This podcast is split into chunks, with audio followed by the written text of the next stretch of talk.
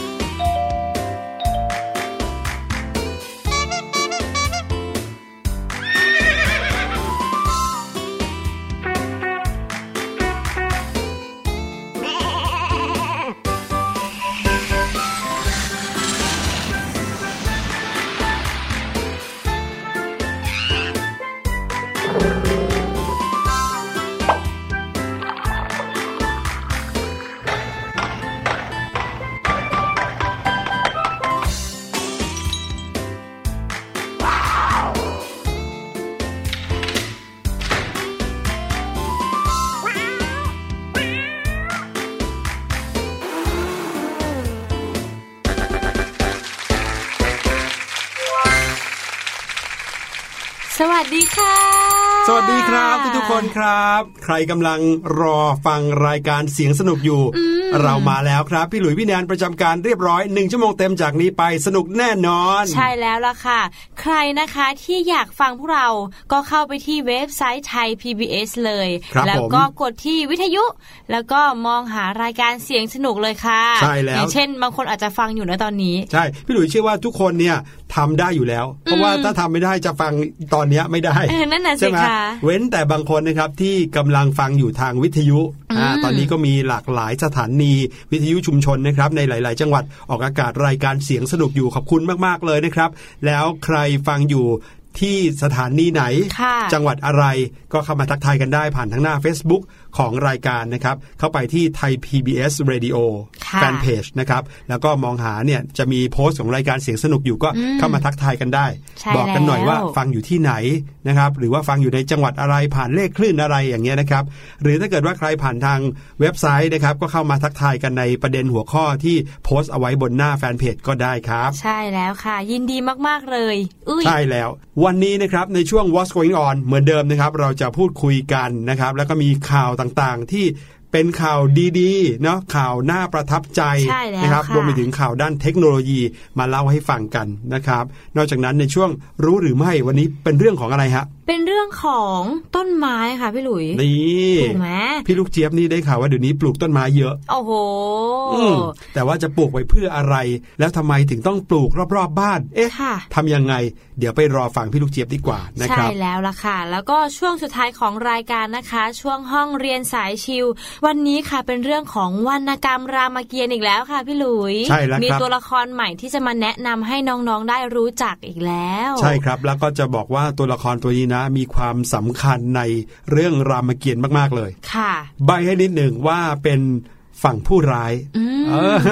จริงๆ มีรายละเอียดแล้วก็มีเรื่องราวประวัติความเป็นมาที่น่าสนใจมากๆ ติดตามกันให้ดีในช่วงห้องเรียนสายชิวนะครับ ใช่แล้วค่ะ มาพี่หลุยถามพี่แนนอย่างนี้นะครับ แล้วก็ถามน้องๆด้วย เผื่อว่าจะช่วยกันนึกไปด้วยนะครับ ฮีโร่ของเราฮีโร่ของพี่แนน คือใครหรือว่าคือแบบมีตัวละครหรือว่ามีแบบไอดอลไหมหรือว่าอาจจะเป็นเหรอคะพี่หลุยก็ได้หรือว่าอาจจะเป็นพี่ๆที่เรารู้จักชื่อกันอยู่ก็ได้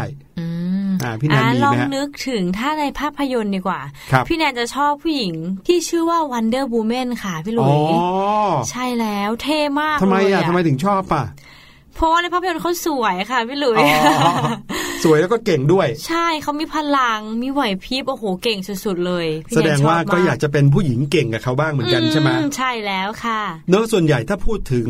ฮีโร่หรือถ้าพูดถึงไอดอลของเราเนี่ยเราก็มักจะนึกถึงซูเปอร์ฮีโร่นะอย่างพี่หลุยเนี่ยชอบดูเรื่องอเวนเจอร์สมากก็จะนึกถึงไอรอนแมนอย่างนี้ นึกถึงฮัลค์อย่างนี้มีแบบตัวใหญ่ ๆ แล้วก็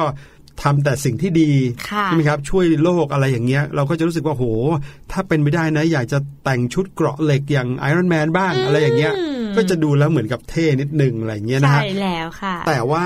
อย่างเวลางานปาร์ตี้อย่างเงี้ยเขาก็มีการจัดงานกันในธีมซูเปอร์ฮีโร่หรือจัดงานกันในทีมแบบว่าไอดอลที่อยากเป็นอย่างเงี้ยนะครับ แต่งตัวมาให้เหมือนเป๊ะเลยหลายหลายคนแต่งกันอย่างจริงจัง เอาจริงเอาจังมาก ที่เขาเรียกอะไรนะคอสเพลย์ป่ะ อ่าใช่แล้วค่ะ เพราะว่าชื่นชอบในตัวละครตัวนั้น แต่งตัวออกมาแบบอยากจะดูแล้วเหมือนตัวละครตัวนั้นเนี่ยก็อยากจะใส่เหมือนกันนะคะ แต่บางทีใส่ออกมาแล้วอาจจะดูไม่สวยเท่าเขาอะค่ะ ไม่กล้าใส่เท่าไหร่ เอ้ยไม่ได้จำเป็นนะ ว่าจะต้องแบบว่าแต่งตัวให้เหมือน แค่จิตใจเราเหมือนพยายามทำความดีทำสิ่งที่ดีเหมือนกันเนี่ยพี่หลุยว่าก็เท่แล้วโอ้โหสุดยอดเลยค่ะ แต่หลายคนเนี่ย ไอดอลของเราอาจจะไม่ใช่เป็นอย่างฮีโร่หรือว่าซูเปอร์ฮีโร่อะไรอย่างนั้นก็ได้นะอาจจะเป็นรุ่นพี่ที่โรงเรียน เป็นคุณครูที่รู้จักใช่ไหมใช่อย่างถ้าเกิดว่าใกล้ตัวเข้ามาหน่อยอย่างเงี้ยพี่แนนมีไหมครับ ที่แบบว่าเราชื่นชอบเขาแบบรู้สึกเป็นไอดอลของเราจังเลยเป็นพี่ๆศิลปินดาราเงี้ยอืมพี่แนนมีค่ะ เป็นศิลปินดารา อาจจะรุ่นเก่านิดนึงเขาชื่อว่าอเล็กซ์เรนเดลค่ะพี่ลุยคือตอนนี้นอกจากที่ ช่วงนี้อาจจะหายไปจากวงการละครบ้างนิดนึง อาจจะไม่ค่อยได้เจอนะคะ แต่ว่าเขาเนี่ยอุทิศตนอะ เอาตัวเนี่ยไปช่วยเกี่ยวกับสิ่งแวดล้อมเยอะมากๆเลยค่ะพี่ลุยอ๋อใช่ใช่ที่ว่าไปศึกษาเกี่ยวกับป่า ใช่ไหมครับ ไปดำน้ำเก็บขยะอะไรอย่างนี้ใช่ไหมเฮ้ยพี่หลุยเห็นมีพี่โตโน่ด้วยใช่ไหมครับ ที่เขาแบบว่าโอ้โหไปไว่ายน้ำดำน้ำเก็บขยะกันในทะเล ดีมากๆเลยค่ะพี่หลุยนอกจากจะเอาตัวเองไปทำด้วยตัวเองแล้วเนี่ยยังสามารถใช้ความเขาเรียกชื่อเสียงของเราค่ะชื่อเสียงของเขาเองเนี่ยในการที่จะช่วยขับเคลื่อนเรื่องนี้ได้ด้วย ถูกต้องค่ะพี่หโอ้ลุโหยอันนี้ก็เป็นอีกหนึ่งตัวอย่างที่เป็นไอดอลสุดๆเลยค่ะหลายๆ คนก็มีไอดอลที่ถือเอาเป็นตัวอย่างค่ะและอยากที่จะแบบเติบโตไปแล้วก็เก่งเหมือนเขาอืมทำได้เหมือนเขา นะครับใช่แต่หลายคนนะครับไอดอลก็อยู่ใกล้ตัวมากกว่านั้นเยอะอืมอ่าเดี๋ยวในช่วงหน้า What's Going On จะเล่าให้ฟังถึงข่าวข่าวหนึ่ง ซึ่งเด็กผู้หญิงคนนี้นะครับมีไอดอลที่น่ารักมาก ๆ แล้วพอวันที่โรงเรียนมอบหมายให้แต่งตัวเป็นแบบไอดอลที่อ๋อมีชอบธีมหรือฮีโร่ที่ชอบค่ะโอ้เขาแต่งมาสวยและเหมือนมากเลยอืมอ่าจะเป็นยังไงเดี๋ยวติดตามกันในช่วงหน้าค่ะกับ What's Going On ครับ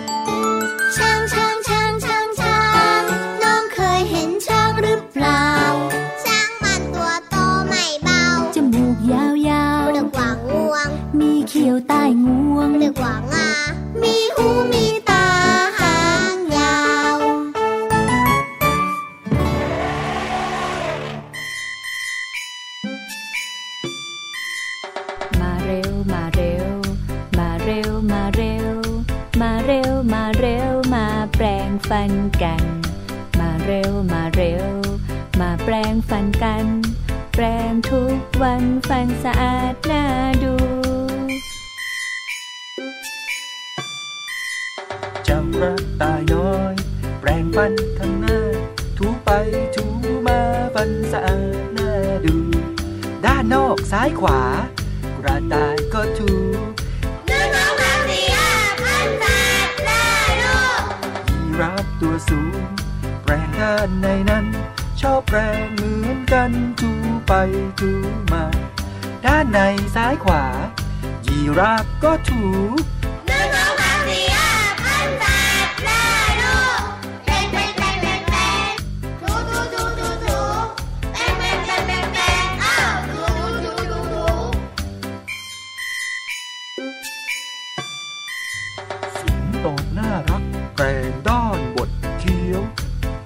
รงไม่ลดเลี้ยวถูไปถูมา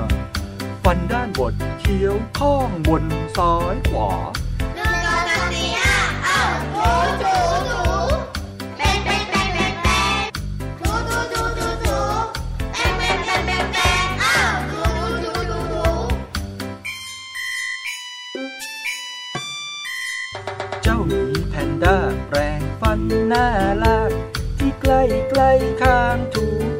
ถูมา ด้านนอกซ้ายขวาแพนด้าก็ถูหนึ่งสองสามสี่ห้าพันแปดได้ลูกเสือน้อยน่ารัก แปรงฟันด้านในแคล้วคล่องว่องไวถูไปถูมา ด้านในซ้ายขวา เสือน้อยชอบถู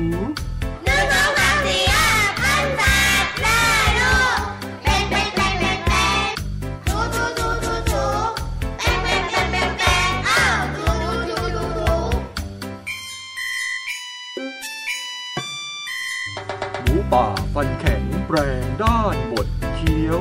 แปรงไม่ลดเลี้ยวถูไปถูมา หมูป่าชอบถูบดเคี้ยวซ้ายขวา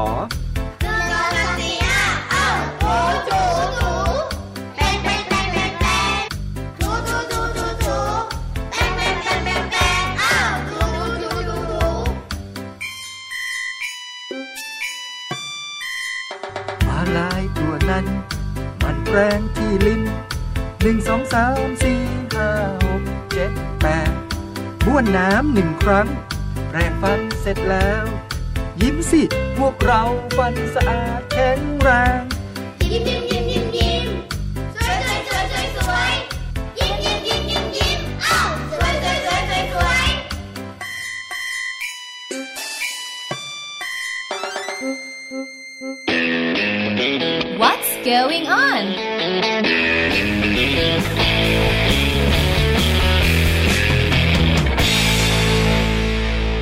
เข้าสู่ช่วง What's Going On นะครับ ช่วงแรกของเสียงสนุกเราในวันนี้ ก็เป็นช่วงที่เราทุกคนจะได้มาฟังข่าวกันใช่ว่ามีแล้วค่ะข่าวอะไรน่าสนใจจากมุมโลกตรงไหนยังไงอืมใครทำอะไรกันไป มีข่าวดีข่าวน่ารัก ข่าวเป็นอุทาหรณ์ยังไงบ้าง มาติดตามกันเลยครับ โอ้ย มีซาวมาด้วยเดี๋ยวมาเริ่มที่ข่าวแรกกันเลยดีกว่าค่ะพี่หลุย เป็นข่าวที่มีน้องหนูคนหนึ่งค่ะครับเขาแต่งชุดเป็นฮีโร่นะคะ แต่ว่าไม่ใช่ซูเปอร์ฮีโร่อย่างที่พี่หลุยบอก ฮีโร่ในดวงใจเขาเลยใช่นี่นะแล้วเขาแต่งเป็นคุณพ่อของเขานั่นเองค่ะโอ้โหซึ่งข่าวนี้นะคะมาจากเว็บไซต์สำนักข่าวออนไลน์ยูนิแลดประเทศอังกฤษค่ะพี่หลุย เรื่องราวอันแสนน่ารักของเด็กหญิงจากรัฐโคโลราโด ประเทศสหรัฐอเมริกาค่ะ ที่โรงเรียนเนี่ยเขาจัดวันซูเปอร์ฮีโร่ขึ้นมานะอืมเพื่อแบบเหมือน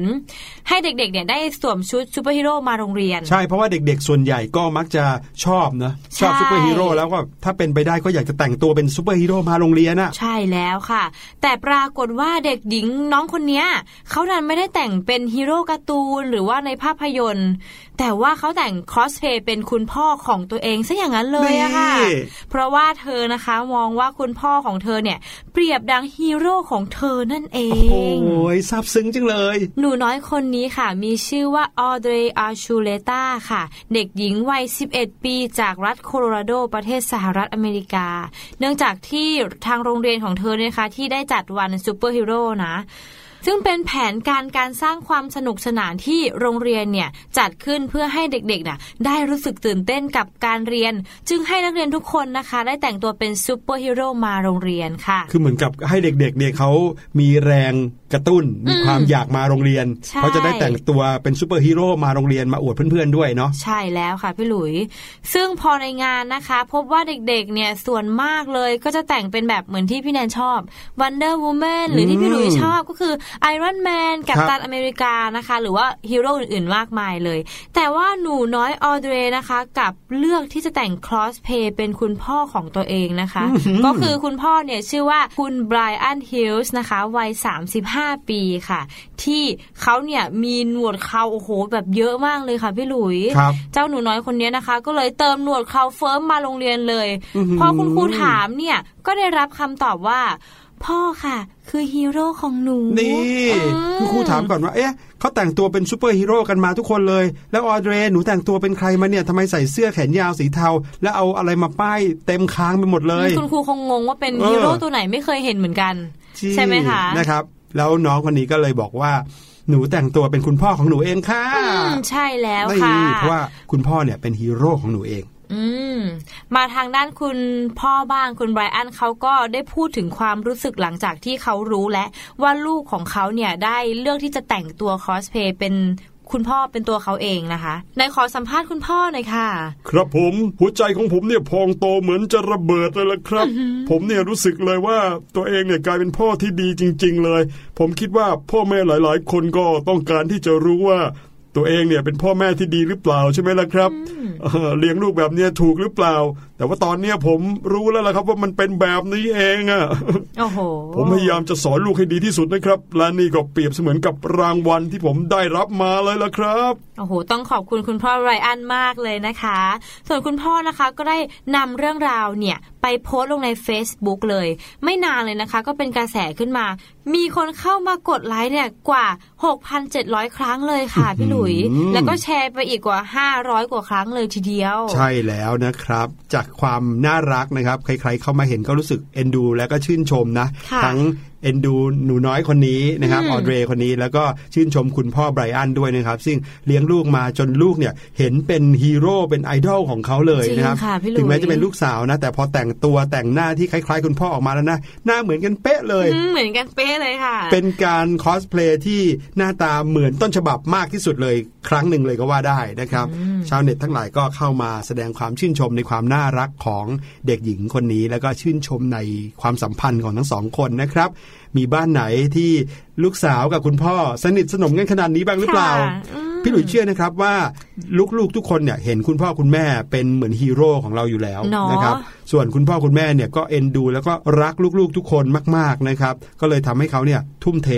ตั้งใจในการดูแลเลี้ยงดูพวกเราจนเติบโตมา จนแข็งแรงเหมือนอย่างทุกวันนี้ใช่นี่ต้องแล้วค่ะปรบมือให้กับคุณพ่อคุณแม่ทุกคนเลย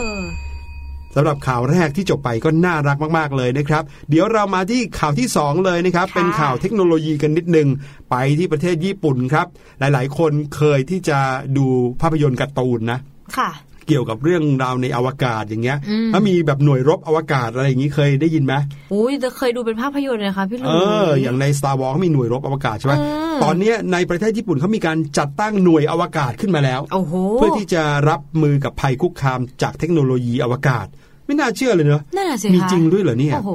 นายกรัฐมนตรีญี่ปุ่นนะครับคุณชินโซอาเบะก็ประกาศในวันจันทร์ที่ผ่านมาว่า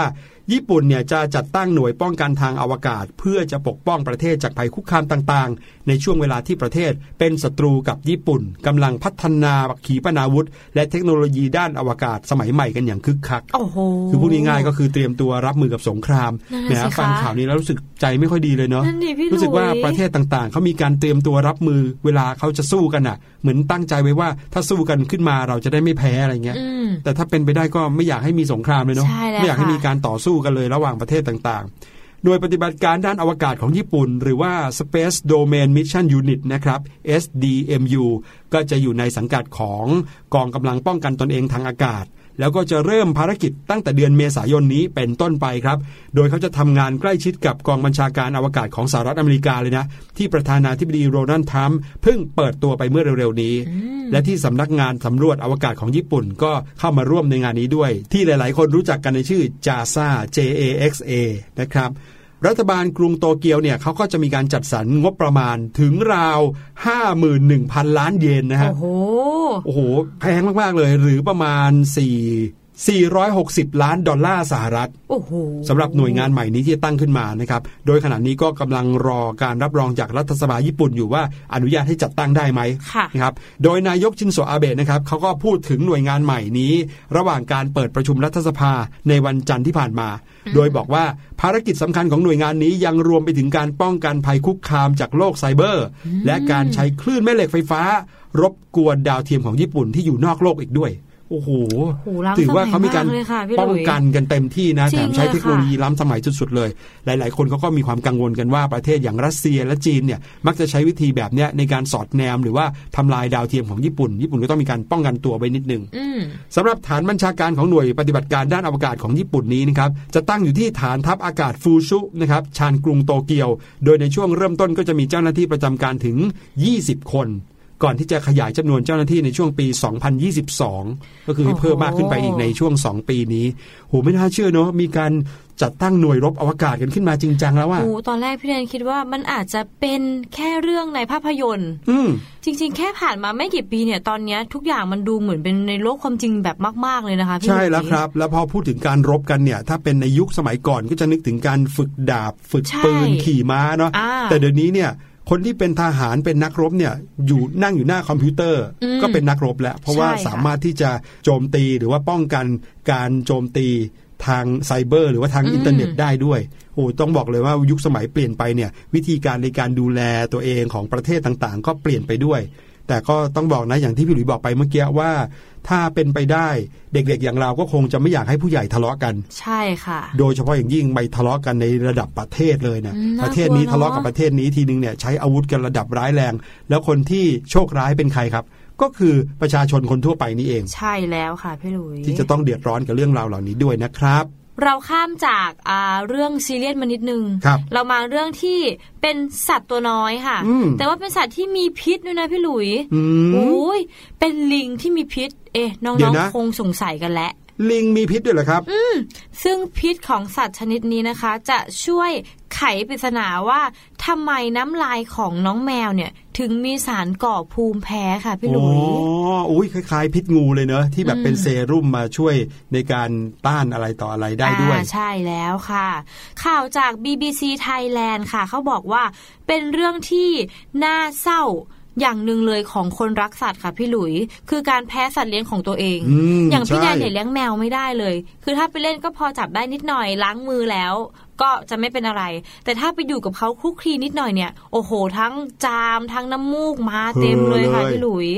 ซึ่งปฏิกิริยาที่ร่างกายเนี่ยเขามีต่อโปรตีนบางชนิดค่ะ ไม่ใช่แพ้ขนแมวอย่างที่พี่แนนเข้าใจนะครับ เขามาจากโปรตีนบางชนิดในน้ำลายแมวค่ะ โดยโปรตีนที่เป็นพิษเนี้ยจะเคลือบอยู่ตามขนและผิวหนังของแมว เมื่อเจ้าแมวเนี่ยมันเลียเนื้อตัวของมันนั่นเองพี่ลุยอ๋อแสดงว่าที่เราชอบรูปขนแมวเนี่ยก็คือเรารูปน้ำลายแมวไปด้วยถูกต้องสังเกตค่ะว่าแมวชอบเลียขนตัวเอง ใช่แล้วค่ะ ที่ผ่านมาค่ะนักวิทยาศาสตร์เนี่ยเขายังไม่ทราบแน่ชัดว่าทำไมร่างกายของแมวเนี่ยจะต้องผลิตโปรตีนที่ทำให้มนุษย์บางคนเนี่ยต้องแพ้ด้วย จนกระทั่งพวกเขาได้ถอดรหัสพันธุกรรมของโปรตีนบางชนิดนะคะ ที่อยู่ในสารพิษของลิงลมค่ะพี่หลุย แล้วก็พบว่าเป็นโปรตีนชนิดเดียวกันกับแมวเลยค่ะพี่หลุยครับซึ่งทีมนักชีววิทยาจากมหาวิทยาลัยควีนแลนด์ของออสเตรเลียค่ะ เขาเนี่ยได้ตีพิมพ์ผลการค้นพบที่ว่านี้ลงในวารสาร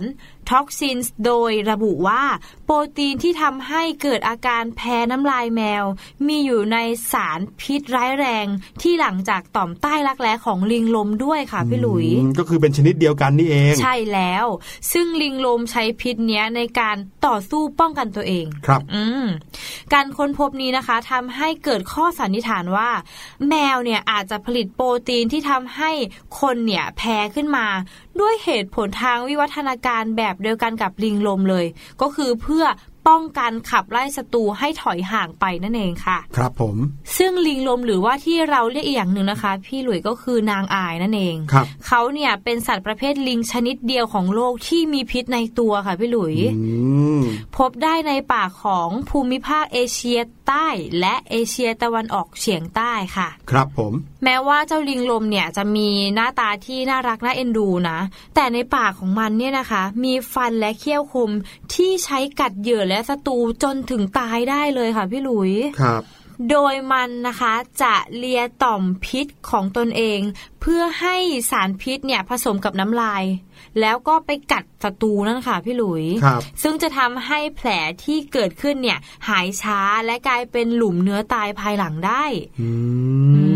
น่ากลัวเหมือนกันนะเนี่ยแอบดูน่ากลัวเหมือนกันนะคะ ไม่คิดเลยนะว่าลิงอะจะน่ากลัวขนาดนี้ ถ้าหากลิงลมเนี่ยกัดคนนะคะ พี่หลุย พิษของมันอะจะทำให้เกิดอาการแพ้รุนแรง จนถึงขั้นเสียชีวิตได้เลย จากการขาดอากาศหายใจค่ะ มันเหมือนกับการแพ้โปรตีนในน้ำลายแมวที่ทำให้ทางเดินหายใจของเราเนี่ย มันตีบแคบลง ก็คือทำให้หายใจลำบากนั่นเองค่ะครับทางผู้ค้าสัตว์ป่าจึงนิยมที่จะตัดเขี้ยวของลิงลมเนี่ยออกเสียก่อนที่เขาจะนำไปขายที่แบบเป็นสัตว์เลี้ยงอะค่ะพี่หลุยครับผมซึ่งทางดรไบรอันไฟนะคะ เขาได้มีงานวิจัยแล้วบอกว่า มีผู้คนราว 10ถึง25%ในแต่ละภูมิภาคของโลกเนี่ยที่แพ้น้ำลายแมว ซึ่งถือว่าเป็นสัดส่วนที่มากเกินกว่าจะเป็นเรื่องบังเอิญนะคะครเราจึงจะต้องศึกษาเพื่อพิสูจน์ยืนยันต่อไปว่า สารพิษนี้เป็นสิ่งที่วิวัฒนาการของแมวสร้างขึ้นมา เพื่อขับไล่สัตว์นักล่าหรือว่าศัตรูจริงหรือเปล่านะคะพี่หลุย โอ้โหยังมีเรื่องเกี่ยวกับสัตว์นะ ที่เราจะต้องค้นคว้าค้นหาความจริงไขปริศนาอีกเยอะเลยนะเนี่ย ใช่แล้วค่ะอย่างน้อยที่สุดวันนี้นะ เราก็ได้รู้ว่าไอ้ที่เราแพ้แมวเนี่ยบางทีอาจจะไม่ได้แพ้ขนแมวก็ได้นะ แต่แพ้น้ำลายที่อยู่บนขนของแมว เพราะแมวก็ชอบ เลียขนของตัวเองนะครับแน่นอนครับเมื่อมีพิษหรือว่ามีอะไรลักษณะแบบนี้ออกมาเนี่ยก็ย่อมทำอันตรายต่อสิ่งอื่น ๆ ที่อยู่รอบตัวเขานะครับ บางทีเนี่ยอาจจะไม่ได้ตั้งใจหรอกที่จะทำร้ายคนอื่น แต่ว่าโดยทางธรรมชาติมันเป็นแบบนั้นเองนะครับ โอ้โหขอบคุณข่าวดีๆ จาก BBC Thailand นะครับ นั่นก็คือสิ่งที่นำมาฝากกันในช่วง What's Going On วันนี้ครับ เดี๋ยวไปพักกันสักครู่ ฟังเพลงกันก่อนช่วงหน้ากลับมารู้หรือไม่กับพี่ลูกเจี๊ยบกันครับ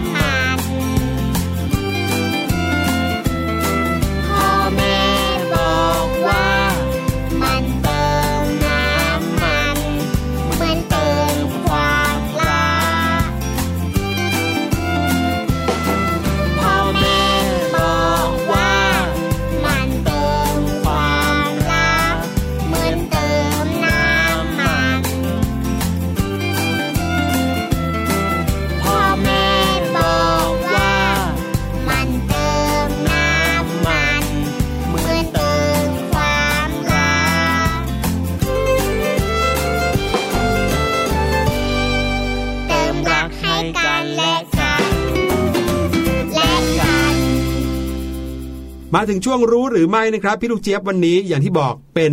พี่ลูกเจี๊ยบสายเขียว หมายความว่าเป็นพี่ลูกเจี๊ยบในเวอร์ชั่น go green อ่ามาพร้อมนะครับต้นไม้ ใช่ครับหลาย ๆ คนอาจจะรู้สึกว่าการปลูกต้นไม้เนี่ยเราต้องปลูกรอบๆบ้านค่ะเพื่อให้ได้ความร่มรื่นนะอืมแถมต้นไม้เนี่ยก็ยังให้ออกซิเจนด้วยใช่แต่พอแล้วเวลากลางคืนเนี่ยต้นไม้ก็มักจะปล่อย ก๊าซคาร์บอนไดออกไซด์ออกมา ใช่ค่ะ แต่ว่ามีต้นไม้หลายชนิดนะครับที่ปลูกในบ้านได้เลยอืมนะครับเพราะว่าใช้ฟอกอากาศเหมือนเหมือนมีเครื่องฟอกอากาศในบ้านโอ้เลยโหดีมากเลยค่ะ ไม่ต้องอ่าไปซื้อเลยค่ะพี่เลย ใช่แล้วแต่ว่าจะเป็นยังไงนั้นไปติดตามที่พี่ลูกเจี๊ยบในช่วงรู้หรือไม่ครับค่ะรู้หรือไม่กับพี่ลูกเจี๊ยบ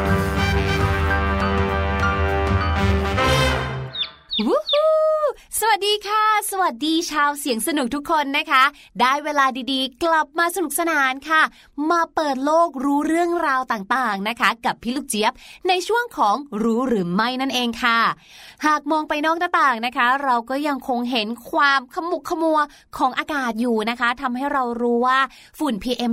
2.5 น่าจะยังคงอยู่กับเราค่ะ หลายๆคนนะคะก็ดูแลตัวเอง ไม่ว่าจะเป็นเรื่องของการส่วนล้างจมูกนะคะ หรือว่าการใส่แมสปิดหน้า และบางส่วนค่ะ เริ่มมีการปลูกต้นไม้มากขึ้น ไม่ว่าจะเป็นการเพิ่มจำนวนต้นไม้ในสวน หรือว่าการเพิ่มจำนวนต้นไม้ในบ้านนั่นเองทำให้พี่ลูกเจี๊ยบสงสัยค่ะ ก็เลยกลายมาเป็นหัวข้อเรื่องที่เราจะมาพูดคุยกันในวันนี้นะคะ ชาวเสียงสนุกรู้หรือไม่คะว่า ต้นไม้ดูดสารพิษในอากาศได้อย่างไร เรียกได้ว่าการปลูกต้นไม้นะคะ กลายเป็นเทรนด์ใหม่ที่ดีมากๆเลยค่ะ นอกจากสำหรับเพื่อตกแต่งบ้านให้สวยงามแล้วนะคะ ต้นไม้เหล่านี้เนี่ยก็สามารถที่จะดูดสารพิษในอากาศให้กับเราได้ด้วยละค่ะ วิธีการดูดสารพิษในอากาศของต้นไม้นะคะ มีได้ถึง 3 แบบค่ะ แบบที่ 1 ค่ะ ดูดสารพิษผ่านกระบวนการคายน้ำทางปากใบนั่นเองค่ะ ซึ่งต้นไม้ฟอกอากาศก็จะมีการคายน้ำที่สูงกว่าต้นไม้ชนิดอื่น ๆ ในกระบวนการคายน้ำเนี่ยก็จะทำให้อุณหภูมิบนผิวใบไม้ แตกต่างจากอากาศภายนอกค่ะ เกิดการหมุนเวียนของอากาศรอบๆทำให้อากาศที่มีสารพิษเนี่ยไหลลงสู่บริเวณรากพืช ที่มีจุลินทรีย์ที่ถูกดึงดูดไว้จำนวนมาก และจุลินทรีย์เหล่านี้นะคะ ก็จะทำการย่อยสลายพิษ ให้กลายเป็นอาหารของพืชนั่นเองค่ะ วิธีการที่2นะคะ ต้นไม้จะดูดสารพิษ ผ่านการดูดน้ำจากรากค่ะ เวลาที่เรารดน้ำต้นไม้ที่บริเวณโคนต้นค่ะ น้ำเนี่ยก็จะซึมลงราก แล้วต้นไม้เนี่ยก็จะดูดน้ำไปใช้ยังส่วนต่างๆ อย่างรวดเร็วใช่ไหมคะในกระบวนการนี้แหละค่ะ อากาศที่เต็มไปด้วยออกซิเจน ไนโตรเจน แล้วก็สารพิษที่ปนเปื้อนลงไปเนี่ยนะคะ ก็จะถูกดึงไปสู่ดินรอบๆรากค่ะ เหมือนเดิมเลย เจ้าจุลินทรีย์เนี่ยก็จะเปลี่ยนสารพิษที่มากับอากาศ ให้กลายเป็นอาหารของพืชค่ะ และวิธีการสุดท้ายนะคะก็คือ ต้นไม้จะดูดสารพิษ ผ่านการดูดอากาศค่ะเมื่อต้นไม้ดูดอากาศที่ปนเปื้อนสารพิษเข้าทางปากใบค่ะ ก็จะส่งต่อไปยังราก จากรากไปสู่ดิน อะไรเอ่ยรออยู่ในดิน ใช่แล้วล่ะค่ะ เจ้าจุลินทรีย์ยังไงล่ะ เจ้าจุลินทรีย์ที่อยู่รอบๆรากนะคะ ก็จะย่อยสารพิษเหล่านั้นค่ะ นอกจากคาร์บอนไดออกไซด์ที่เราคุ้นเคยกันนะคะว่า ต้นไม้เนี่ยจะช่วยดูดซับก๊าซคาร์บอนไดออกไซด์เนี่ยก็ยังมีสารพิษปนเปื้อนอีกหลายชนิดเลยนะคะ ที่ปนเปื้อนอยู่ในบริเวณที่เราอยู่อาศัยค่ะ ไม่ว่าจะเป็นในบ้านหรือที่ออฟฟิศนะคะ ผ่านข้าวของเครื่องใช้ต่างๆ ในชีวิตประจำวันของเรา ต้นไม้นะคะก็จะช่วยฟอกอากาศให้กับเราได้ค่ะ ไม่ว่าจะเป็นต้นลิ้นมังกร พลูด่าง เศรษฐีเรือนใน เดลีหรือว่าเขียวหมื่นปีนะคะ แล้วก็อุ้ยอีกหลายต้นเลยค่ะ ที่เราสามารถปลูกได้นะคะ เขาก็จะช่วยฟอกสารพิษที่อยู่ในอากาศให้เราได้ค่ะ อย่างที่บอกนะคะสารพิษเหล่านี้เนี่ยสามารถที่จะอยู่รอบตัวเราได้หมดเลยนะ ยกตัวอย่างเช่นค่ะ ในควันบุหรี่ก็จะมีสารเบนซีนเนาะบ้านไหนนะคะที่ถูบ้านด้วยการใช้น้ำยาทำความสะอาดที่เป็นสารเคมี ก็จะมีแอมโมเนียปนอยู่ในอากาศค่ะ หรือแม้กระทั่งกระดาษทิชชู่ที่เราใช้กันในชีวิตประจำวันนะ ก็มีสารฟอร์มาดีไฮด์ลอยอยู่ในอากาศด้วยค่ะ ดังนั้นค่ะบรรดาสารพิษเหล่านี้นะคะ บางทีก็เหมือนความรักค่ะ ก็คือเรามองด้วยตาเปล่าไม่เห็นค่ะ แต่มีผลกระทบต่อสุขภาพของเราอย่างแน่นอนนะคะ การปลูกต้นไม้นะคะ จึงเป็นเรื่องที่นอกจากจะดีต่อใจของเราแล้วนะคะ ยังดีต่อร่างกายและสุขภาพของเราด้วยค่ะ วันหยุดวันว่างวันพักผ่อนนะคะ ลองดูค่ะชวนกันในครอบครัว ไปเดินเลือกซื้อต้นไม้กันดูนะคะ ว่าจะเอาต้นไหนเข้ามาในบ้าน ช่วยฟอกปอดของเราแล้วก็เป็นพร็อพตกแต่งบ้านให้สวยงามสบายตาอีกด้วยค่ะ ขอขอบคุณข้อมูลดีๆ จากเว็บไซต์บ้านและสวนด้วยค่ะ ส่วนวันนี้หมดเวลาของพี่ลูกเจี๊ยบแล้ว ขอตัวไปช้อปปิ้งต้นไม้บ้างดีกว่าบายบายสวัสดีค่ะ รู้หรือไม่กับพี่ลูกเจี๊ยบ โอ้ยพี่แนนครับ พี่หลุยขอตัวก่อนแล้วกันนะครับไปไหนคะพี่หลุยคะจะรีบไปซื้อต้นไม้ที่พี่ลูกเจี๊ยบบอกเมื่อกี้ทั้งพลูด่าง ทั้งลิ้นมังกร ทั้งเดหลีเศรษฐีเรือนในเขียวหมื่นปี โอ้โห แต่ละชื่อนี่นะ หายากๆทั้งนั้นเลยนั่นน่ะสิคะงั้นพี่แนนขอฝากด้วยอย่างละต้นนะคะอ้าพี่วหลุยตกลงจะให้ไปจริงๆใช่ไหมเนี่ยโอเค ถ้างั้นเราไปกันก่อนขอแวบไปซื้อต้นไม้แบบหนึ่งค่ะตอนนี้ให้น้องๆไปฟังเพลงกันก่อนนะครับแล้วเดี๋ยวช่วงหน้ากลับมาเข้าห้องเรียนกันเย้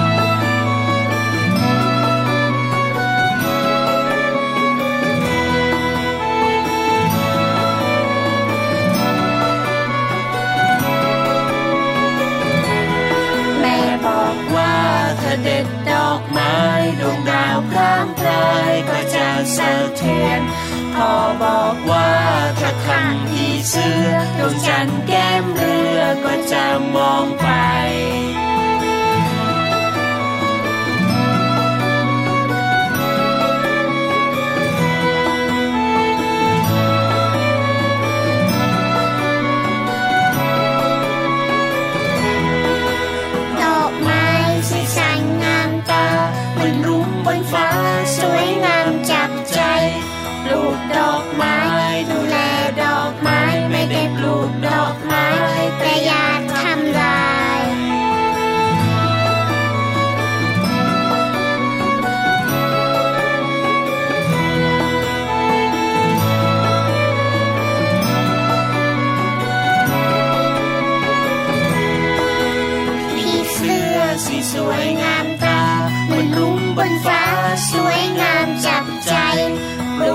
อกไม้ให้ผีเสื้อไว้สักผีเสื้อไม่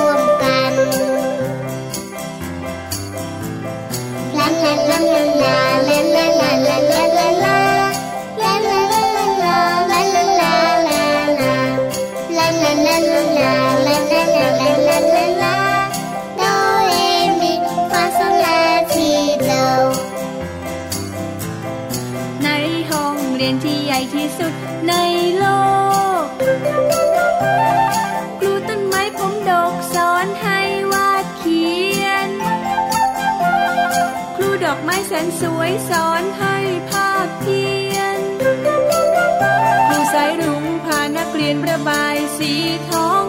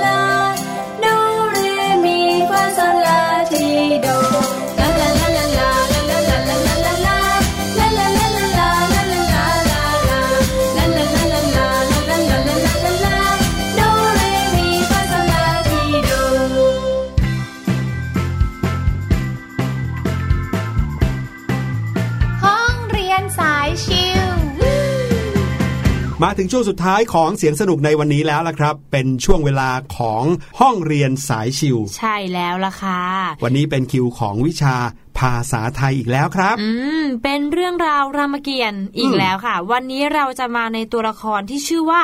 อินทรชิตชิตชิดชิดชิดชิดโอ้โหชิดทำไมถึงต้องยิ่งใหญ่ขนาดนี้คะพี่หลุอ่ายชื่ออินทรชิตเนี่ยนะครับ เป็นชื่อที่มีความหมายมาก ๆเลย แล้วก็ค่ะเกี่ยวข้องกับตัวของเขาเองด้วย เพราะว่าเดิมแล้ว อินทรชิตเนี่ยนะครับ มีชื่อว่ารณพักษ์อืม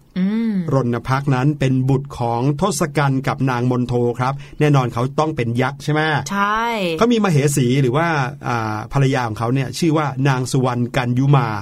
เขามีบุตรชื่อยามลิวันและกันยุเวกนะครับ ตัวของอินทรชิตนั้นเป็นสีเขียวครับมีฤทธิ์เก่งกล้ามากๆเลย เมื่อโตขึ้นนะครับเขาได้ทูลลาพระบิดาและพระมารดาก็คือเออขอลาทศกัณฐ์กับนางมนโทเนี่ยค่ะเพื่อไปศึกษาวิชากับพระฤาษีโคบุตร จนกระทั่งสำเร็จวิชามนต์มหาการอักคี โอ้โหแค่ชื่อวิชาก็รู้แล้วนะว่าโอ้โหร้ายกาจสุดมายกอดเลยนะครับค่ะเขาก็เลยกราบลาอาจารย์ฤาษีโคบุตรเนี่ยกลับเพื่อไปบำเพ็ญตบะต่อ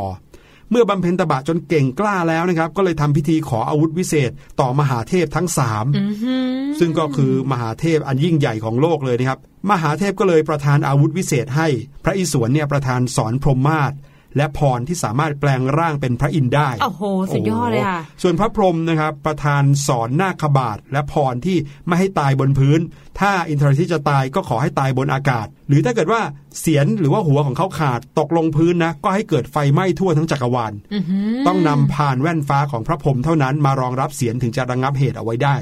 โอ้โห นี่คือพรที่เขาให้กันนะ สมัยนั่นก่อเลนยสิคะส่วนพระนารายณ์นะครับ อีกหนึ่งมหาเทพก็ประทานสอนวิษณุปานนำครับ เมื่อได้รับพรและอาวุธวิเศษแล้ว ก็เลยเกิดความฮึกเหิมใหญ่เลยโอ้โหอือหือถือว่าได้ในสิ่งที่สุดๆมาแล้วนะครับใช่ค่ะอินทรชิตก็หรือว่าตอนนั้นชื่อรณพักษ์นะครับก็เลยบุกสวรรค์โอ้แล้วก็ไปท้าพระอินทร์รโอ้บโหครับพระอินทร์ผู้ซึ่งเป็นเหมือนกับอ่าหัวหน้าค่ะของสวรรค์นะครับ ก็ถูกอินทรชิต หรือว่าถูกรณพักษ์เนี่ยนะครับทำร้ายหลังจากรบกันไปกันมา ปรากฏว่าพระอินทร์แพ้ครับ รณพักษ์ชนะพระอินทร์โอ้โหทศกัณฐ์นะครับ เมื่อทราบข่าวว่าบุตรของตัวเอง มีชัยชนะเหนือพระอินทร์โอ้โหแบบโอ้โหพระอินทร์เนี่ยไม่ใช่ใครที่จะมาชนะง่ายๆนะเป็นหัวค่ะหน้าสุดเลยล่ะของเทวดาทั้งหลายอืมแต่ว่าลูกชายของเราก็ยังเอาชนะได้ ก็เลยตั้งชื่อให้ใหม่ซะเลย เปลี่ยนชื่อจากรณพักษ์เป็นอินทรชิต ซึ่งอินทรชิตมีความหมายว่าชนะพระอินทร์นั่นเองสุดครับยอดเลยอ่าค่ะก็คือว่าพระอินทร์เนี่ยพ่ายแพ้ให้แก่เขานะครับแต่ด้วยความที่เขานั้นไม่ตั้งตนอยู่ในธรรมก็คือว่าเป็นยักษ์ที่เก่งมาเดเกเรชอบหาเรื่องเนี่ยนะครับอืมแล้วก็มีการประพฤติที่ไม่ดีมากมาย ภายหลังก็เลยถูกสอนของพระลักษมณ์ซึ่งเป็นน้องของพระรามเนี่ยสิ้นใจตายอ่าอืมแต่จำได้ไหมเมื่อกี้นี้เราบอกว่าจะตายได้ก็ต่อเมื่ออยู่กลางอากาศค่ะนะครับหรือถ้าเกิดว่าหัวจะขาดออกมาเนี่ยก็จะต้อง ห้ามตกลงพื้นเพราะถ้าตกลงพื้นปุ๊บนะจะเกิดอาการแบบไฟไหม้ไปทั่วทั้งจักรวาล ดังนั้นเนี่ยในช่วงที่อันอินทรชิตเนี่ยต่อสู้กับฝั่งของพระรามพลักษ์นะเลยเป็นอะไรที่สนุกสนานมาก ต้องติดตามกันให้ดีเลยนะครับ ในเรื่องรามเกียรติ์นะครับค่ะแล้วเขาจะมีตอนพิเศษของเขาชื่อตอนว่าศึกอินทรชิตเลย โอ้โหพิเศษและสำคัญมากๆเลยนะคะ ตัวละครนี้นะครับใช่แล้ว นี่ก็เป็นเรื่องราวตัวละครหนึ่งในรามเกียรติ์ที่เรานำมาฝากกันนะคะใช่ครับอาทิตย์หน้าเนี่ยต้องมาติดตามกันว่าเราจะนำตัวละครใดมาเล่าให้น้องๆฟังอีกเนาะใช่แล้ว วันนี้ก็หมดเวลาของพวกเราอีกแล้วค่ะพี่หลุย รายการเสียงสนุกต้องขอตัวลาไปก่อนแล้วเดี๋ยวเราพบกันใหม่ในครั้งหน้า หรือว่าทุกครั้งเลยที่คิดถึงกันอ่าใช่แล้วค่ะ เข้าไปในเว็บไซต์ไทย PBS Radio แล้วเจอกันเลยนะครับ วันนี้ลาไปก่อนแล้ว สวัสดีสวัสดีครค่ะับ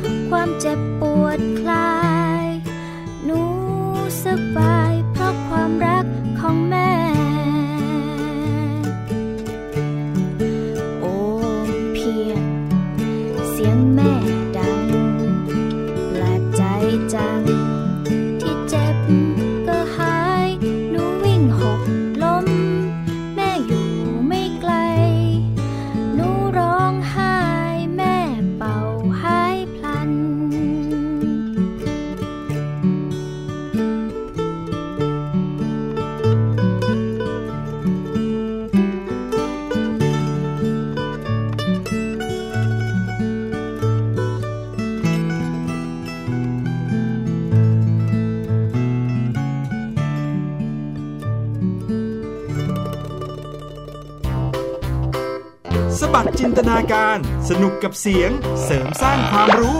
ในรายการ